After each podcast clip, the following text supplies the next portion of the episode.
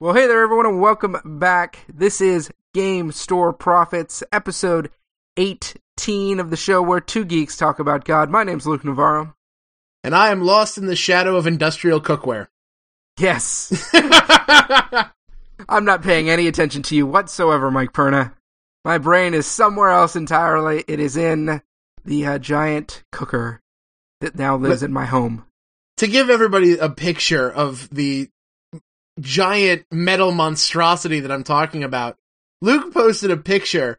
Now, he had talked about the fact that he was getting a new piece of gear, a new piece of kitchen little- equipment. Yeah, a little background, a little background. I'm starting a catering company. It's called Fat of the Land Barbecue. Uh, I've been doing this for a couple since maybe October now, and I'm expanding the business. oh, that's expanding. Yeah, Basically, the picture he posts is of something, you know, bigger than my living space. yeah, it's about the size. Have you seen one of those uh, that they made by I think Mercedes, the little smart cars? Yeah. Yeah, it's a little bit bigger than one of those. It's, yeah, it's a, it's a, it's a big piece of gear. It, it is Does- a very large. Uh, it is a, a cooker. It's a barbecue, and uh, I am super excited. It got here yesterday, and so uh, for the last two days, of course, and I think probably for about two weeks into the future, I have nothing else to think about. I, I have no other life other than coddling and, and, and looking at the gleaming beauty of the stainless steel that is my new cooker. Polishing it. Yes, that's a. My wife looked at it, and the first thing she said was, "Oh, it's never going to be this clean again." your wife knows. Your wife knows. So, like that, that is what I have been doing. to I- say the least. I know you have been uh, out uh, working on some changes in your life. What what's going on with you? Oh my goodness, it has been crazy lately. It has been like tonight alone. I went to a worship night at the church, which was amazing. The worship night was great. Uh, I recruited the the two missing players I needed to get Susan's Victoriana game going. Excellent. So we'll be rolling their characters in the near future, and I'm downright giddy about that. Um, I'm also neck deep in rental app- applications because Susan and I are apartment hunting. And it sounds it sounds to me just kind of following your Facebook experience that apartment hunting in uh, your neck of the woods not an easy thing to do. Oh my goodness, no, it's not. Uh, the first the first one we went to go look at was asking for quite a bit of money, and it had I things hate like it when they ask for a lot of money.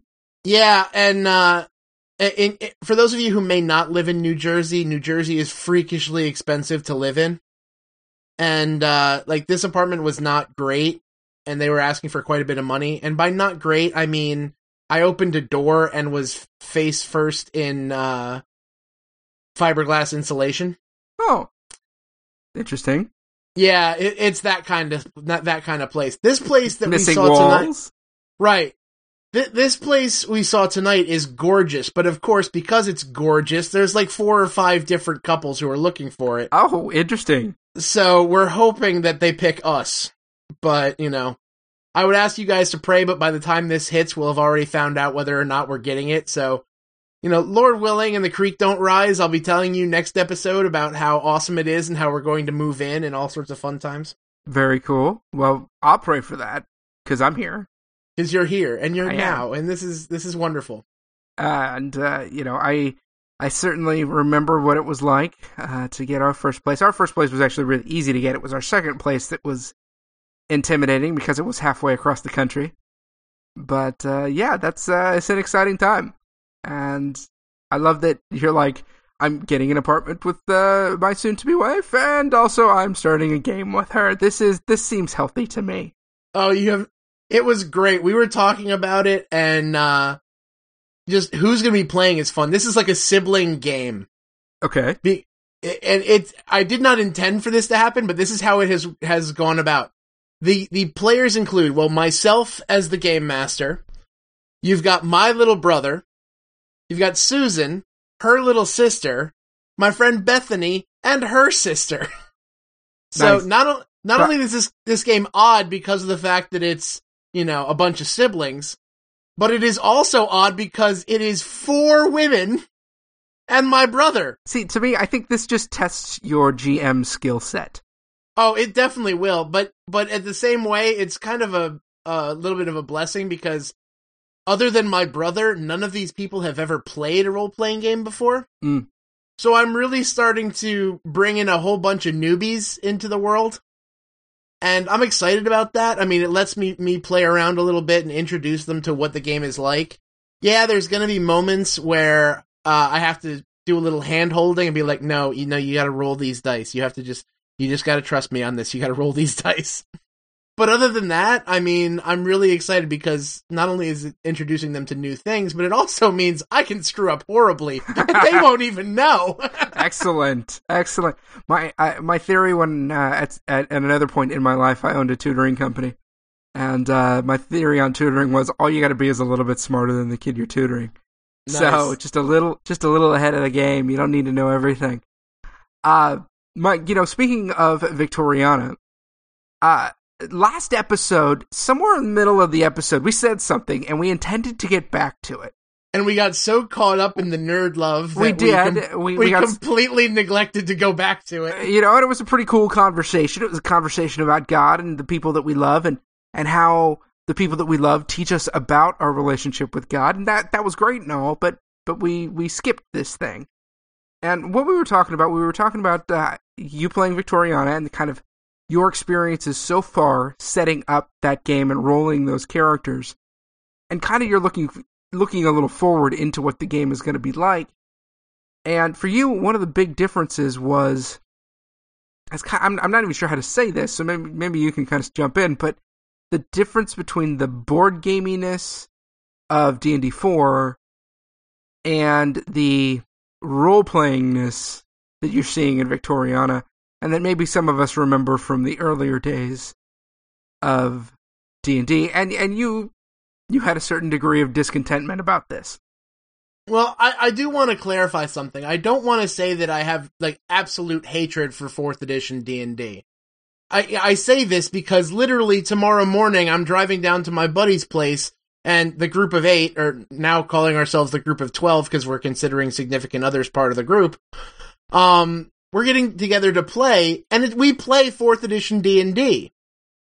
So I don't want to go about saying that I I hate this and it's a worthless game. All right, so it is established you are not a hater, you are not a troll, but However, um, like you, Luke, I got I cut my teeth on D and D when it was when you didn't need maps, when you didn't need all this crazy stuff, when it was literally just a couple of guys sitting down. Descri- one guy would describe something, and then he'd go, "What do you do?" And then the other guy would come up with, "Well, this is what I do." And that led to a lot more creative uh problem solving. It led to a lot more character development because you had to work your character into this situation. There was a lot of stuff going on in town. There was a lot of stuff that you had to be able to interact with other people, otherwise you were you couldn't proceed. well, and without being able to see your environment, even during the battle experiences, you had to do a lot of back and forth conversation with that DM to really understand where you were and what attacks were happening and what what the ramifications of your actions might be. Absolutely, because you had to look two and three steps down the line and figure out not only how your stuff was going on, but how it, you know, everyone else has affected it. But the thing that really got to me as I'm as I'm really investigating and, and writing out a plot for Victoriana, it's the fact that I miss a lot of that out of combat stuff when Right. I'm playing D and D these days Mhm. because my experience with D&D is that all the stuff you do in town in role-playing mode is just to get to dungeon A where you just go room to room killing monsters or killing, you know, thieves or whatever to get some cool item. Well, I think we have also, you know, on the show we've also sort of touted the whole D and D encounters thing. Yes. But that's the thing is, is those are delves. Yes. E- even if they are an ongoing series, and they are, I mean, they, they tend to be like, what, six or eight or 10, 12 weeks, whatever they are, they're still a series of delves. And it's a go in cave A, kill monster B, come Right. out with shiny thing C. Right. Now, so I want to do a little sort of uh, memory augmentation here Okay. because I honestly I don't remember. So I remember when I played the game when I first started playing D and D, and remember, folks, there's for me there was a big gap, right? I remember paper drawn maps, I, Mhm. you know, sketches. I remember a lot of conversation, a lot of back and forth. Games taking hours and hours and hours, and a whole lot of imagination and shared storytelling. And oh well, what if we did this, or what's this thing like? What could I do with this? And so, a couple of things that I want to try to try to clear up in my memory, Mike. One, Okay. were we doing that simply because we were playing the poor kid version of Dungeons and Dragons? Because there is a degree of that. I, I think that might have been the case. Yeah, I think we might have had like one, like, you know, the DM book and the the player handbook, and like the monster manual that we literally all would fight over through the entire gaming experience, and that, and you know, uh, a couple of pizzas from Little Caesars, and ice cream from Rite Aid, and we were happy.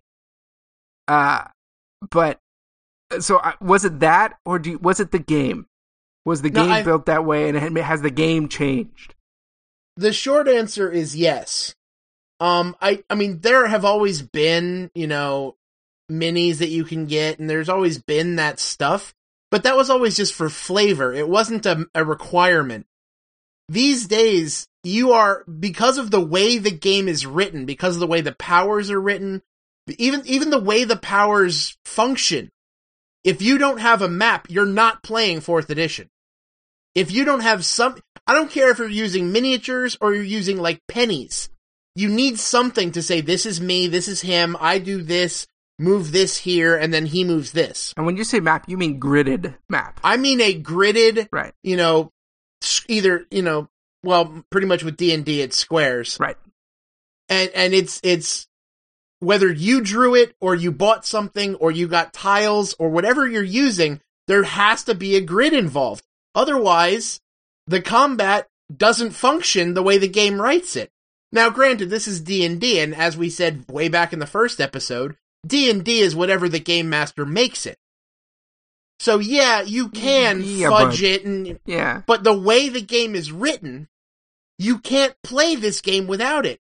And the way this game is written, now, my buddies and I add and take away stuff from the modules all the time, but if you just go from point A to point B in a module, it literally is go to town, talk to this guy, this guy tells you to go here, you go there, you kill things, you become the hero. Right. That's all it is. well, I'll And tell go ahead. and the the combat involved with that is literally just I'm going to use this power and this power and I'm going to I'm going to use this power. It's never, you know, they granted there are ways of using like improvised weaponry and you know, I'm going to use this uh piece of scenery or Right. whatever. But again, that's complicated whereas go in you know, it, it's basically the role playing version of Button Masher, which can be really fun. And some guys really get jazzed about the, the combat and the tactics. And, and I enjoy it for what it is. But the more D, the, the more fourth edition I've played, the more I realize that that's not my experience with a role playing game Right. that that's it is a game and it is fun and I love playing it. But that's that's not the role playing games I remember. The uh the thing that really tipped me off to this was when when Susan was creating her Victoriana character. Her Victoriana character is worthless in a fight. Mm, yeah, there you go. She's worthless and in fact her character didn't point this out to me, but there there are complications that your characters can have partly to increase role playing and partly to get more points for character creation. One of the complications is pacifist. Your character actively avoids fighting. You don't have that in D&D anymore. Your character cannot be anything other than a min-max Right. juggernaut. Yeah, you're totally right. I'll tell you, there are three things about my experience of 4.0 that I, I don't know that I'd call them problems, but the things that I wasn't expecting. The first one is is that you can have almost no uniqueness about your characters, and that's going to seem ridiculous because there are so many variables that you can make. They, they, I mean, they've got between the the paragons and between the just everything and all of the classes and all of the races. You've got a ton of variety. But what you can't do is you can't come along and say, "I'm going to be a librarian," Right. or you know whatever the case might be, or I'm gonna I'm not going to fight, or or whatever. You you are pretty strictly limited, and along the way in telling the story, you can't be like, "Oh, hey, I found this crazy thing." and this thing does this, or this thing will change. I mean, eh, you're just restricted a lot more. At least I feel like, in my experience of the game, a lot more. There, there's definitely an aspect of, um, just unless you're rewriting the game. Yeah.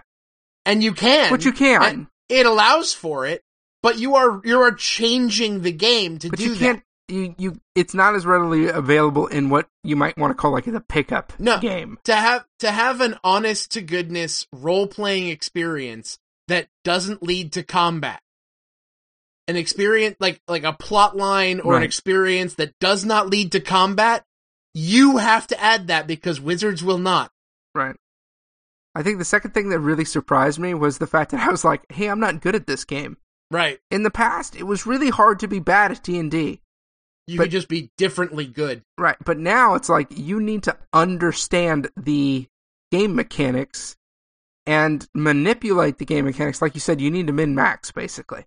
And if you if you come in with a character who's not min maxed, you're going to be like, "Hey, oh good, I do my standard action, I'm done, I'm out of here. See ya." Right. Uh, but the third thing, the one that really, for me, makes it uh, a step down in fun, are skill challenges. Yeah, you were saying. I do not like this. What, what, what, what, what, what- Okay, take 10 skill checks. If you pass 7 of them, you win. So why can't can I just roll all 10 dice right now? Doesn't matter what I'm doing. Doesn't matter. I, I'm just going to do the skill check against whatever my highest skill is. It's it's that that's See, not that- fun to me. It's not I I want to you know if I come across a perilous spot on walking past a wet cliff where I, I might slip and fall to my doom, I don't want to just roll 10 dice to decide whether or not I make it all the way down the cliff. Can we at Right. least pretend there's a story in here? Can at least we can we at least pretend that I'm scrambling to grab onto my buddy's axe that he, he threw down to me to help me to cleave into the side of the rock something? Just rolling dice isn't interesting. Well, and and what's what I've the more I started thinking about this, the more I realized that it's playing out in in the game that I play. And again, I love this game for what it is. I enjoy the combat. I enjoy all the fun stuff. I enjoy getting my little miniature out. Um, but there's there's a certain aspect that I'm missing because there have been certain moments in the game that that we're playing now that um have been really great and have gotten us cheering and we're excited and this is awesome. Almost every one of them was written by our GM. Hmm. Almost every one he had to make up a mechanic for because it wasn't in the game. And eh, you know, it just it it upsets me a little bit because I I have such fond memories of old school D&D and and doing this stuff that I don't like the fact that it's become a board game and if you don't have the right miniatures, you're you know, you're going to break the fourth wall as it were and Right. And you know, and even then, like I've come up with all this awesome RP stuff, and I, I've come up with all this cool stuff with like my little minions that I've got behind me and everything like that. None of that stuff's gonna get to play out because all it's gonna show up in this game is, uh, you know, my my GM's gonna let me have a daily power, which is cool, but I want my guys to be more than just I'm gonna call you in to shoot this guy for me. Yeah, man. I- I'll tell you, you know, some of the best gaming experiences happen inside the taverns, not inside the dungeon. Yeah, And it's just there. I mean, there's no taverns anymore. I mean, unless your GM creates it. Right. So, I mean, while I still enjoy the game, and I will continue to say that left, right, and sideways, it's still a game worth playing. Oh, absolutely. But it's not it's not the kind of game that I'm looking for. I I have told people six ways to Sunday that I'm very excited about this Victoriana game because I really think it's going to be much more my my kind of game than D&D has become. Now, I'm really intrigued by what's going to happen with 5th edition cuz who knows what the heck they're going to do with that one. Who knows? So, I have no idea. I mean, I I you know I what you know what I think is actually interesting is while the actual role playing game experience is becoming more gamish, mhm. so much of the video game experiences are becoming more role play ish. Oh yeah. And so I just can think that's a really crazy dynamic that's happening. And I, I think that eventually we're, we're going to find a better fusion of these two. And I I, at hope least I hope we are. I hope we are. Yeah. Now, Mike, also uh, kind of with this Victoriana game, this is a big deal for you. Uh, you know, we've talked about it last week. We talked about it because you're playing with your soon-to-be wife. Yes. But, but really, uh, you have through this game and through this game that you're setting up, for lack of a better word, you've evangelized role-playing game. I How, have how been. many people in this game coming up are new to to the experience?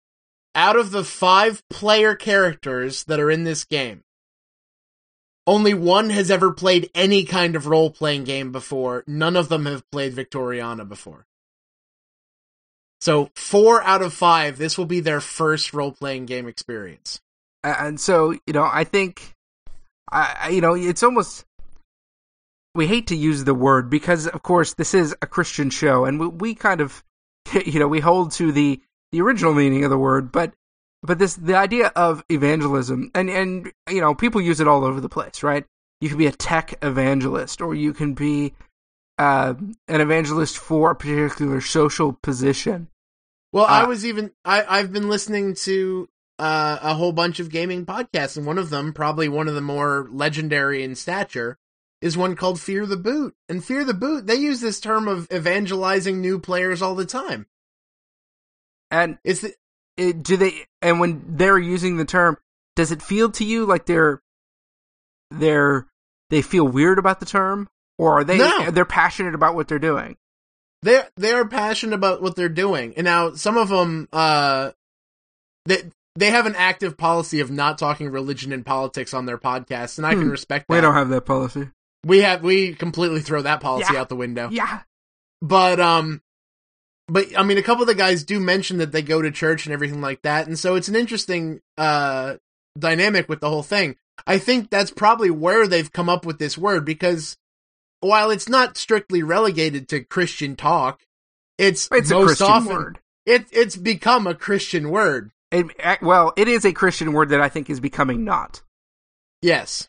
I think that there are a lot of people who will hear the word evangelism and if you don't say uh evangelical right if you just say evangelism, they probably don't have very much religious connection to that word. But I just think it's interesting that, you know, you're listening to the guys on Fear the Boot, and they are passionately evangelizing their interest.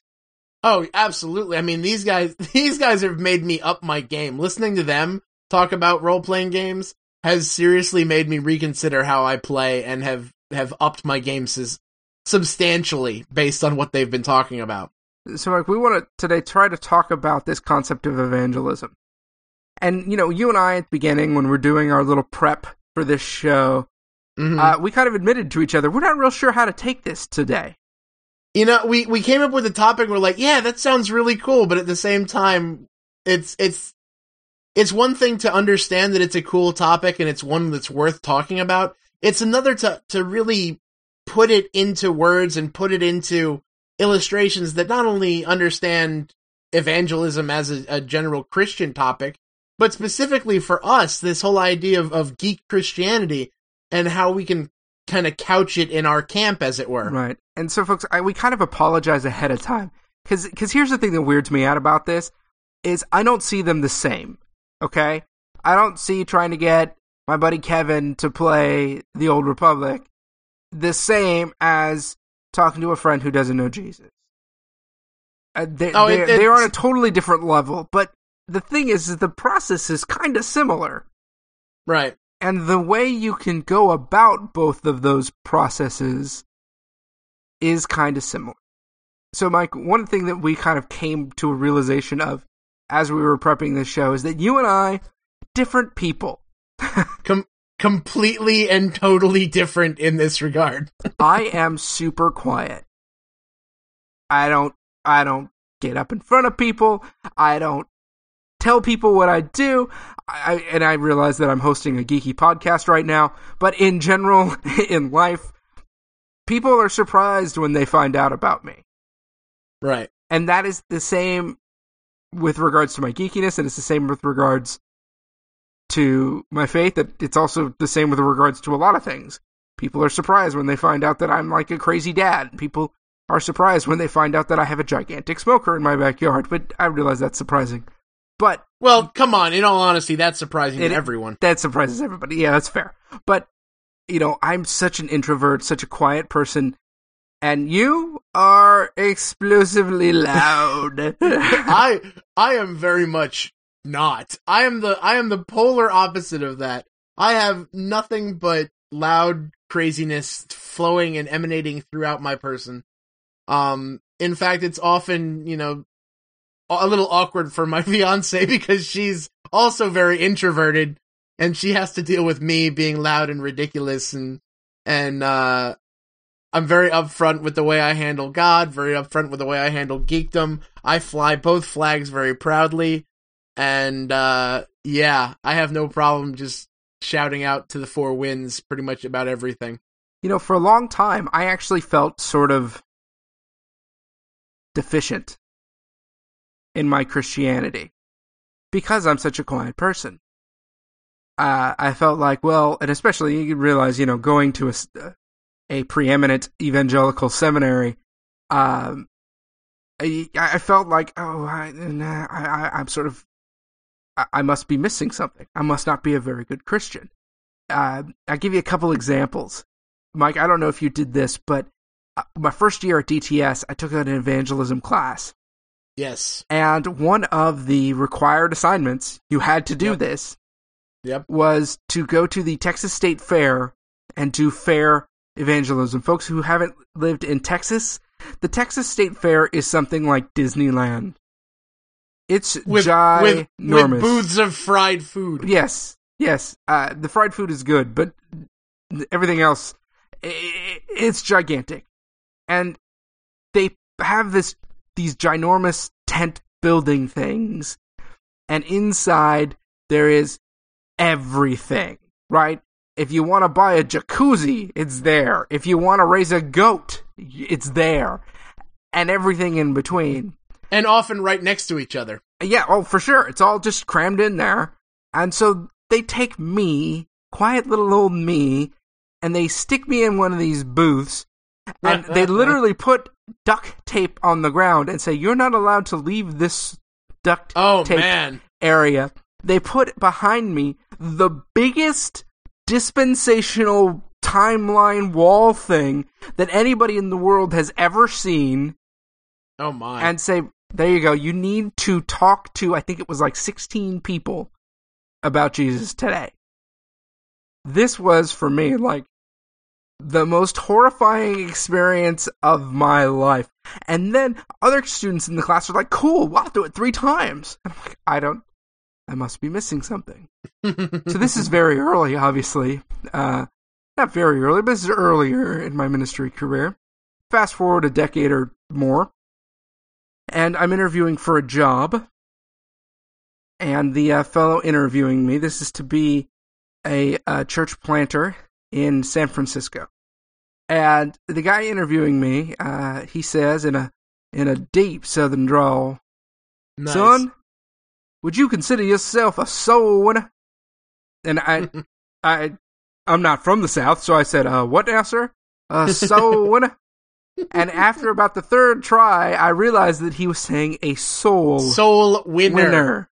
Look, man, I if you sit down and talk to me one on one, I know I just said I'm quiet, but if you sit down and talk to me one on one, I will talk forever. You cannot shut me up on a personal level. I had no idea what to say to this man. And that bugged me. And I sat there and I sat probably for 15 seconds, so too long in an interview process, right? And I thought about it and I said, well, I just don't know. Well, I've led a cer- certainly led a number of people to Christ, but all I can tell you is this: that a whole lot of people come into my life not Christians, and end up being them. End up being a hmm. Christian. Did I do that? I have no idea. But that's what happened. People come into my life, they live their life right next to me, and eventually, most of them become believers. And I never necessarily sit down and tell them, this is what you got to do, this is how you are, this is. I never do the confrontational. I'm guessing you're a little different, Mike. Well, yes and no. I try to avoid the confrontational thing. Um, basically, I have discussions. And pretty much if somebody's coming at me, I, I try to turn the conversation back to them. Uh, like, like a common question that I get asked all the time is, "Oh, is this is this a sin? If I do this, is that a sin?" My response is usually something along the lines of, "If I said yes, would it make a difference?" And and they're often taken aback by that because they're they're expecting the yes or no answer. This is or this isn't. And I I leave them with that. I said, "If I told you that that was a sin, would it make a difference to you?" And a lot of times it's the stuff that that people would never think about that would lead to a, a, discussion about the nature of God that I use. There was one time when I was when I was younger, I I was a good little boy and I never drank at all of of the alcoholic persuasion. And then at some point I discovered that there are beers that I enjoyed and once I became of age I started drinking them. Well, I I took a sip of my brother's beer because he said, Oh, I'm sure you'd like this one if you tried it. And I held up my hand. I said, Okay, let me try it. All these guys start, they're like, Oh, really? You, you can do that? and I said, Uh huh. I, I'd like to try it. Can, before I knew it, guys were upstairs because there was a whole group of them. Guys were yelling upstairs, Berta's brother's gonna have a beer. And I took a sip of it. And I go, you know, I, I really like it. And as it stands, it, it's a beer that I do actually enjoy. And, uh, but that led to a whole conversation about what the Bible actually says, as opposed to what people think it says. Mm. And then that led to the idea of, of who God is and what God thinks is important. And, and I had like four or five guys who were sitting on my kitchen, kitchen floor listening to me talk about God because I took a sip of my brother's beer. I've been there so many times where the entire room stops and goes, What? And then all of a sudden they pay attention. Yeah. I, I actually think that really what it's about is, is it's about destroying stereotypes. Oh, absolutely. That's I, I honestly say that's at least half of my ministry. It, and evangelism is about destroying stereotypes. And the unfortunate thing is, a lot of times when we teach evangelism, and, and I've been a certified evangelism teacher, okay? So Yes. I'm talking to me here. Me too. Um, we teach stereotypes. We very much do. We, we, we encourage people to be the stereotype because, to be honest, it's easy to teach. And it's also easy to learn. Because it's a structure. Right, absolutely. It's a it's a nice system. It's easily managed. It's easily understood. And it works Oh yeah. sometimes for some people. Right. Unfortunately, at least in my case, for the people who I know and love, by and large it didn't work. And I knew that it wasn't going to work while I was doing it. And so I had to kind of discover this other way and and really I didn't even discover it. I just kind of gave up. Mm. Just, I can't I can't convince these people to become believers. So I just kind of gave up and just went about living. And eventually they kind of come around. And so I I think it's really about breaking those stereotypes. And that doesn't mean, you know, go out there and party. It doesn't mean go out there and drink if you're not a drinker or whatever. But what it means is about being really, really authentic. Well, I think that's the, the, the big thing about it. Um, I had to defend the idea of what's what some people have termed as friendship evangelism. And the big thing for me is the whole the whole concept of friendship evangelism is is that by by living like Jesus, I will win people to Christ. And in a way that's true, but at the same point, if you you can live the most godly, wonderful, awesome life ever, and if you never say it's because of Jesus, what what are you doing? The the big thing with me Well, I would argue you're not. Right. Exactly. One thing that I, I- I think I've cited it before on the podcast, and if I ha- if I have, then just run with it. Um, there's a a movie called The Big Kahuna. Right. It's Kevin Spacey and Danny DeVito, and I should know who the other guy's name is, but I don't. And the this other third guy, he's your straight a you know straight laced Bible thumping Baptist kid, and the other two characters basically rip on him the whole the whole time. And at one point, uh, Danny DeVito's character has this epic speech, and I think I, I think I may have posted it on uh, our Facebook page because it's it's truly epic. And he looks at this kid and he goes, "Uh, you selling Jesus is no different than Larry selling lubricant." And that statement alone was epic to me. Hmm. Because so many times that's how we see evangelism. Is that, you know, I'm going to convince you. Like like uh what do I need to do to put your faith in Christ today? Right. Like like I'm And- gonna and I- win. I think I think that that sells it's so short. Now granted, there are people who do that. Oh, I've for met sure. several. for sure. I've met several. I have watched them operate, and they I've are not it. in. They are not ingenuine when they do it. I have seen guys walk up to perfect strangers, just randomly start up conversations about Jesus, and they are there's no lack of sincerity in anything they do.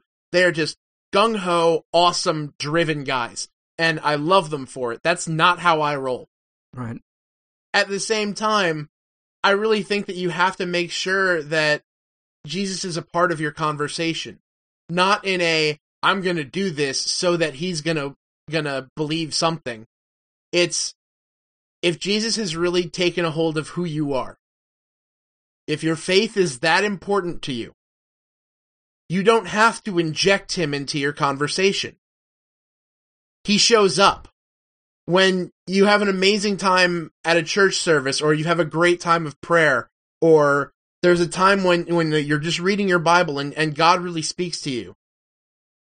When somebody like i have no problem. When somebody at work looks at me and says you know how's it going? I will say things like oh my I had a really blessed time at this retreat. The kids were really getting close to god. It was a really cool thing. I really saw god do some amazing things in their lives this weekend I I don't stop to say, "Oh, by the way, are are you a Christian?"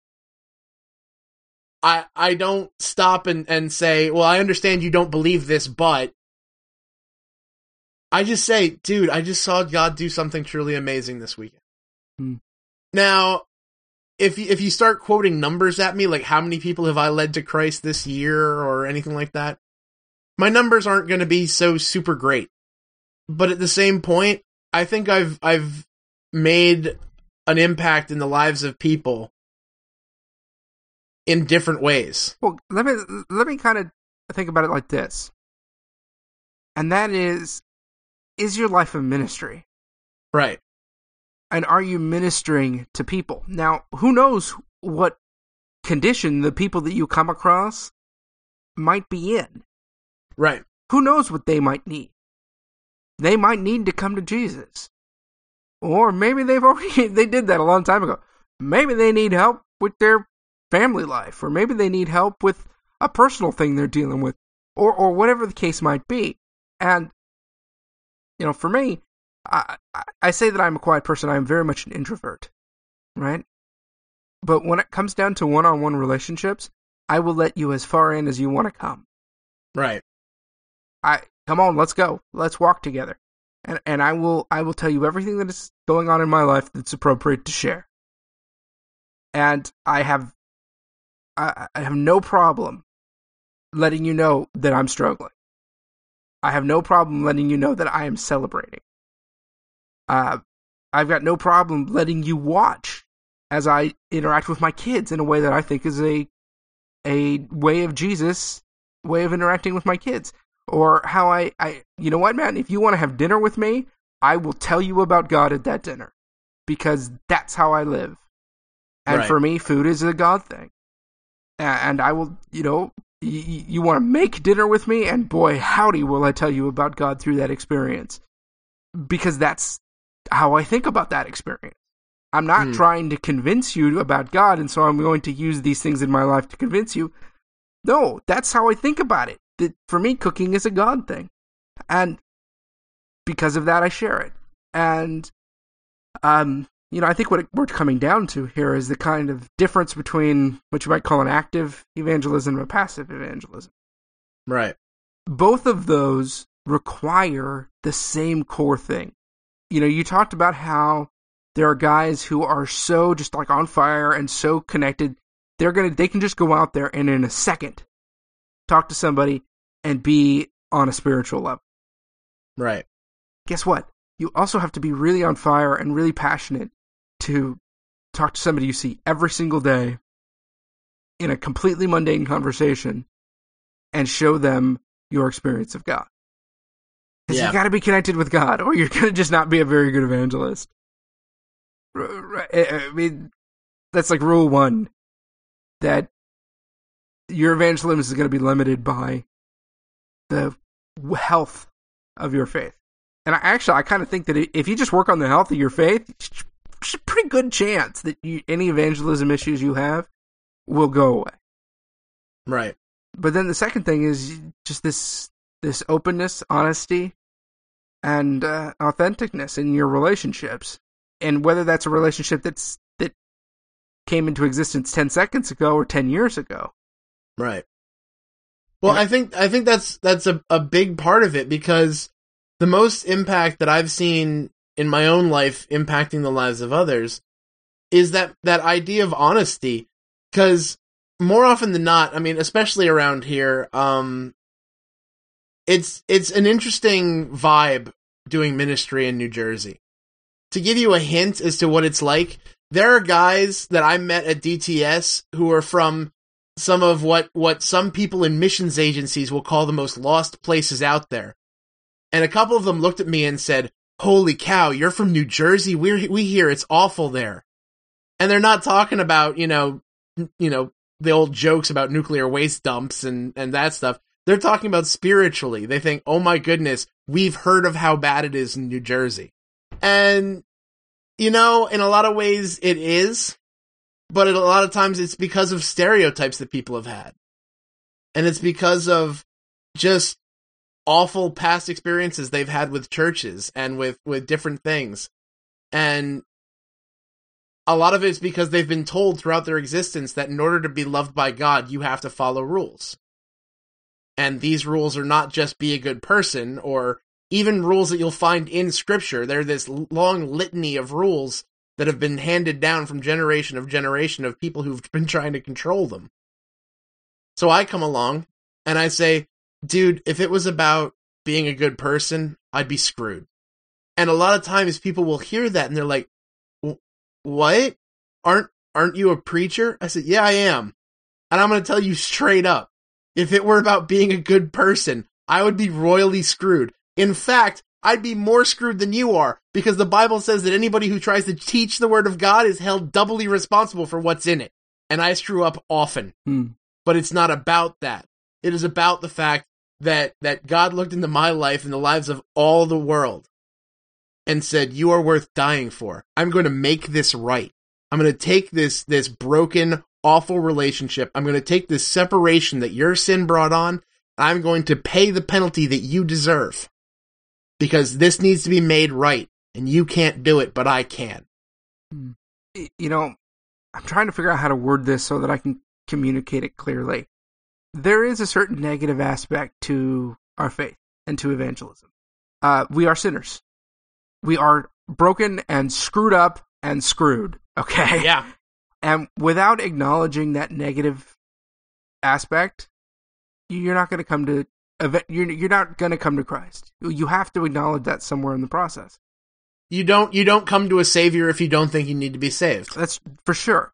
And so because of that, so often we have this sort of this negative based evangelism where the uh, I mean, we will train people to the first thing that you do is convince people they're a sinner. And again, that works. But there is a flip side to that as well. You can have a positive based evangelism. Because we have to remember that after we come across the cross and we begin to live in the way of Jesus, potentially at least, most of the time, really good things happen. Eh, you know, and so much of my uh, evangelism, I guess, or my impact in ministry has been people look at my life and go, Your life's kind of cool. Can I do that? Sure, come on. I'll show you how. And somewhere along the way, they learn about Jesus. So, I'm going to do something I don't normally do. I'm going to talk about my kids. And uh, something Aww. that one of them is doing right now. And so, God forbid that uh, sometime in the future, she is Googling who her dad was and finds this podcast. Uh, and if she does, I apologize. Um, so my uh, my daughter, who is eight, um, is a story kid. Okay, she reads like crazy, and her entire life is a running story in her brain, and she is the author in that story. The problem is, is when other people want to come in and ha- try to tell some of that story, she doesn't like that. And, and it's not that she doesn't, she's not mean about it, she, but, but somebody will say, well, what about this? And she'll say no. And what I'm trying to teach her right now is to not say no. Mm. Is that when we say no to people, nothing good happens. There are times we have to say no because there's there's bad things happening. There's sinful things happening. But most of the time, if you come into somebody's life, somebody who you care about, uh, somebody who is your friend, and tell them no, they're not going to respond well to you. But if you can tell them yes, if you can make Jesus a yes for them, you're going to go so much farther. If you can show them how G- that Jesus is going to take their life and and not eh, focus on all of their brokenness, man, they know their brokenness. If you can say, "Hey, look, this is the beauty that can come from a life in Christ." People want beauty. People want a, a life that's that's worth celebrating and you know, so for me, I, that's another part of the thing is be, is to be positive about it. And you know, we talk about geek stuff. I think that's why it's so easy to be an evangelist for geeky things, right? Because they're fun. you know? we enjoy them. They're they're they're. You're never gonna evangelize something that's that sucks. I mean, hi, I. Hello, friends. I hate this thing, yeah. but you should really love it. Yeah, you're never gonna hear me say, "Hey, you should try Eve Online." It's not going to happen. Do you love boring economics? Try Eve Online. No, but I mean, see, there's one one story in the Bible that is often, well, the story is not overlooked, but there's part of the story that's overlooked. Um, it's the story of Shadrach, Meshach, and Abednego. Not an overlooked story. Not an overlooked story. But everyone loves to to just say, "Oh yeah, they were you know they stood up for God and and they were going to get thrown into the fire, but God saved them in the fire." But there's a moment standing at, at the top of this fire, looking at at awful, horrible, fiery death. When the king looks at him and says, "I'm going to give you one last shot. Forget the whole God thing. Bow down to this statue. We'll call it square. We're fine." And they look at him and say, "We believe in a God who can save us from the fiery furnace." And that's where most of the people stop yeah. the story. There's a but. that's where most of the people stop the story. At we we serve a God who can save us from the fiery furnace. But the story continues to say, but even if he does not, we're still not going to bow down to your statue. The idea being that that following God and worshiping God and knowing God is in itself an amazing, wonderful, life-changing thing that whether God does something truly awesome for us or not, in a I'm going to save you from this difficulty kind of way, he has already done an amazing, wonderful thing just by being him and and letting us be a part of that. Um, there was a, a, a quote that that's that they put up tonight, and I can't remember the exact the exact quote, but it was something along the lines of, "If God does nothing for me for the rest of my existence, I will still follow him because I have already accrued a giant debt to him that I can never repay. Because God has done so much for us. God has offered up redemption when we absolutely didn't deserve it. We did not deserve it, we do not deserve it, and we never will. But he offered up everything. He offered up himself for us. And yeah, uh, that that is my evangelism spiel. I, I I came knowing nothing but Christ and Him crucified because I can't think of anything bigger or better than that. Oh, like I don't. I'm not real sure how to wrap this show up, to be honest with you. well, I, At this I point, think- we should do some fancy podcasting thing and some fancy preacher thing and tie it all together somehow. So go ahead and do that, Mike. you want me to wrap this up? Yeah, tie it all Um, together. Make it all all make sense. You can do it. You went to the- seminary.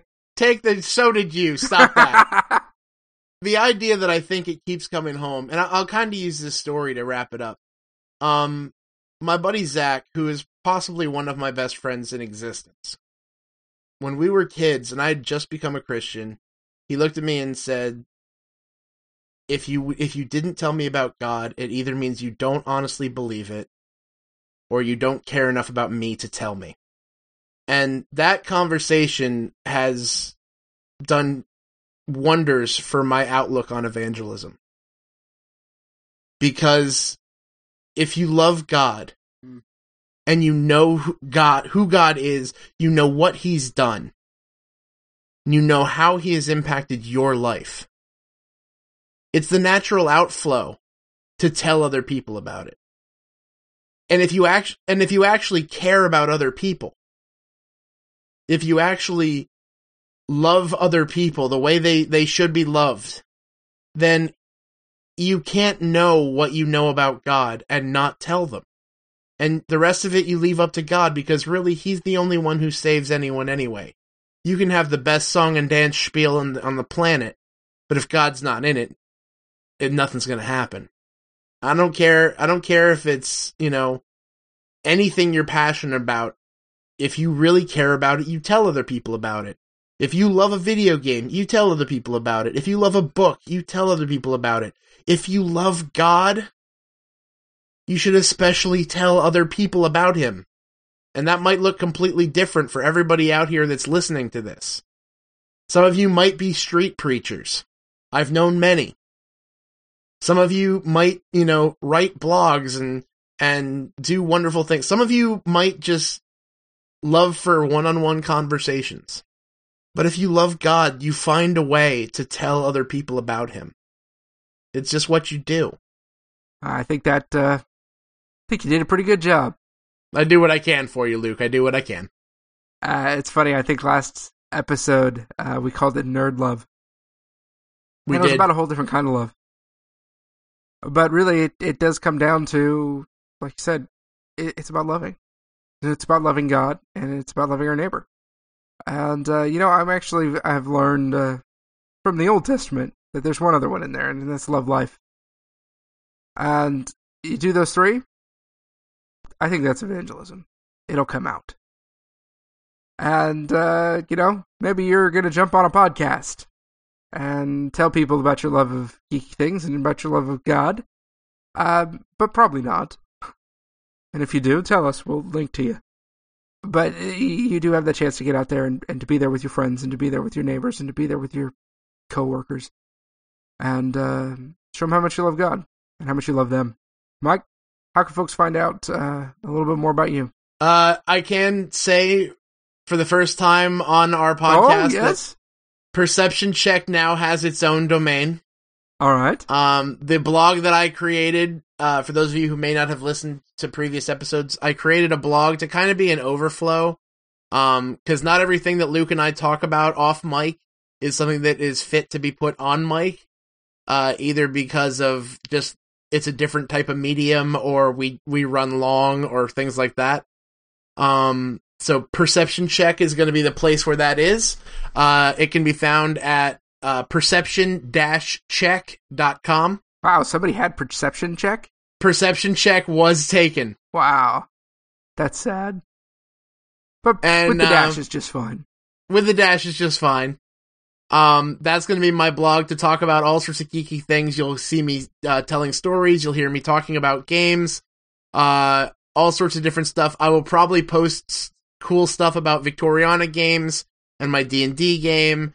I will probably post up random, you know, craziness. Uh, I have an idea about po- posting something about my my thoughts on the whole Kony video that went ridiculous that it did. Hoo- hooray for viral media.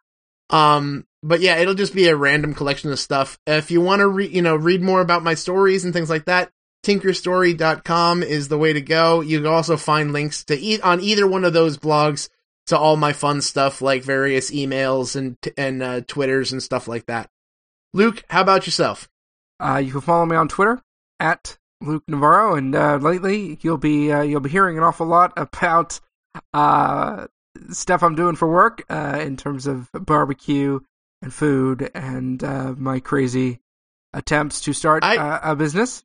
I gotta tell you, man, I wish we were on the same coast because I can only imagine the amazing things that are gonna come out of that giant metal monster you've got in your backyard. Well, I, I hope so, and I hope uh, I hope people enjoy it. If you're into barbecue, you can uh, you can find out more about my company uh, on Twitter at Fat of the Land, F A T T A T H E L A N D. Find out more about this show at GameStoreProphets.com or on our Facebook page, Facebook.com slash Game Store Prophets. We put a lot of stuff on the Facebook page. We don't put much on the website. Um, it's a lot easier to put it on the Facebook page, to be honest with you. So if you're on Facebook, definitely come check us out. We put a lot more there. Uh, and as always, you can head over to iTunes or to uh, any of RSS feed, uh, any RSS reader, or any podcatcher, and subscribe to the show. We would love it if you got on iTunes and said good things about us because we're. I was explaining this the other day. We're kind of a niche market here. Uh, do you think? um we it we had long conversations about what category to put this podcast in because we're too geeky for Christian podcasts and too Christian for geeky podcasts. So uh be sure to hop on iTunes and give us like wonderful five star reviews so that it pops up higher on on uh, the different charts and everything so that people can find us. yeah, I, I do really wonder sometimes, like what happens when people are looking through the list of Christian podcasts and see Game Store Prophets. That has to throw people off. I kind of like that a Hey. little bit, but we need your help. Every time every time Luke you tell me how many people have been listening to us, I am humbled and amazed. and a So- little and a little weirded out.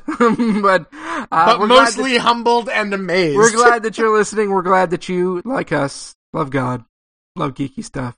So go out there, remember that God is the game master, and no matter how those dice fall, and no matter what gaming system you're using, the game plays on.